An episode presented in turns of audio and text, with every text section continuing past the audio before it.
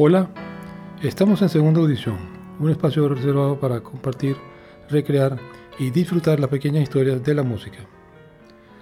Hoy vamos a dedicar el programa a una obra maestra, uno de los mejores discos de jazz latino y jazz afrocubano que he tenido la dicha de escuchar muchas veces, ya que es un trabajo del año 2001 y se presentan conjuntamente artistas extranjeros, todos, ya que está grabado en Cuba, pero con músicos no solamente cubanos, sino canadienses, tal como son Jane Bunnett y Larry Kramer.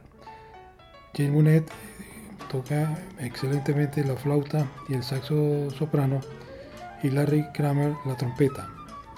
El disco se titula Alma de Santiago y participan extraordinarios grupos como The Santiago Jazz Saxophone Quartet, Los Jubilados de Santiago de Cuba, La Conga de los Hoyos de Santiago de Cuba.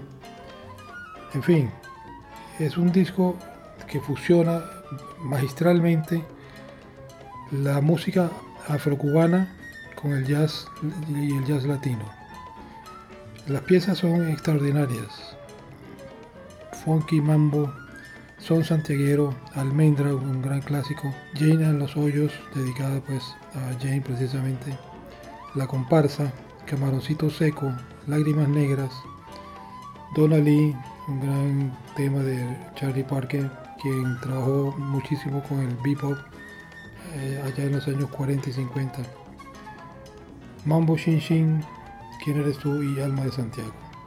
Esos son los títulos la participación de los músicos es extraordinaria y bueno, en palabras de ellos vamos a comentarle que muchas lunas antes de que adquiriera renombre global como experta consumada en la fusión de la música cubana y el jazz, Jane Bonet ya había sido ovacionada por los críticos como una voz novedosa y distintiva en el panorama del jazz norteamericano.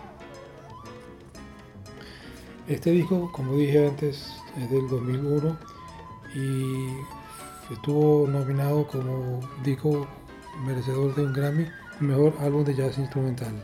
Otra acotación del mismo folleto extraído del disco nos remonta a la participación de grandes artistas. Bunet y Kremer han retornado a la nación caribeña en numerosas ocasiones y han soportado el glacial aire acondicionado de los estudios de EGREM donde se han reunido con algunos de los más creativos músicos habaneros, tales como Guillermo Barreto, Hilario Durán, Frank Emilio Flynn, Mercedita Valdés, José María Vitier, Gonzalo Rubalcaba, Tata Guinness y muchos otros, para elaborar muchos de los mejores momentos en la historia del jazz cubano. Efectivamente, doy fe de ello, este es un trabajo formidable, trabajo que vale la pena el esfuerzo de bajarlo, conseguirlo.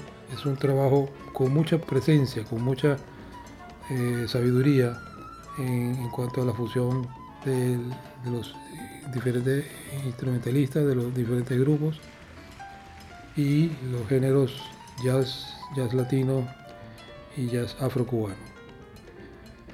Muy bien, eh, espero que puedan disfrutar de esta recomendación. Como siempre, debo mencionar la participación de Manuel Safrané en la edición y montaje, Andrés Caldera en la producción general y un servidor, Ernesto Caldera. Hasta luego.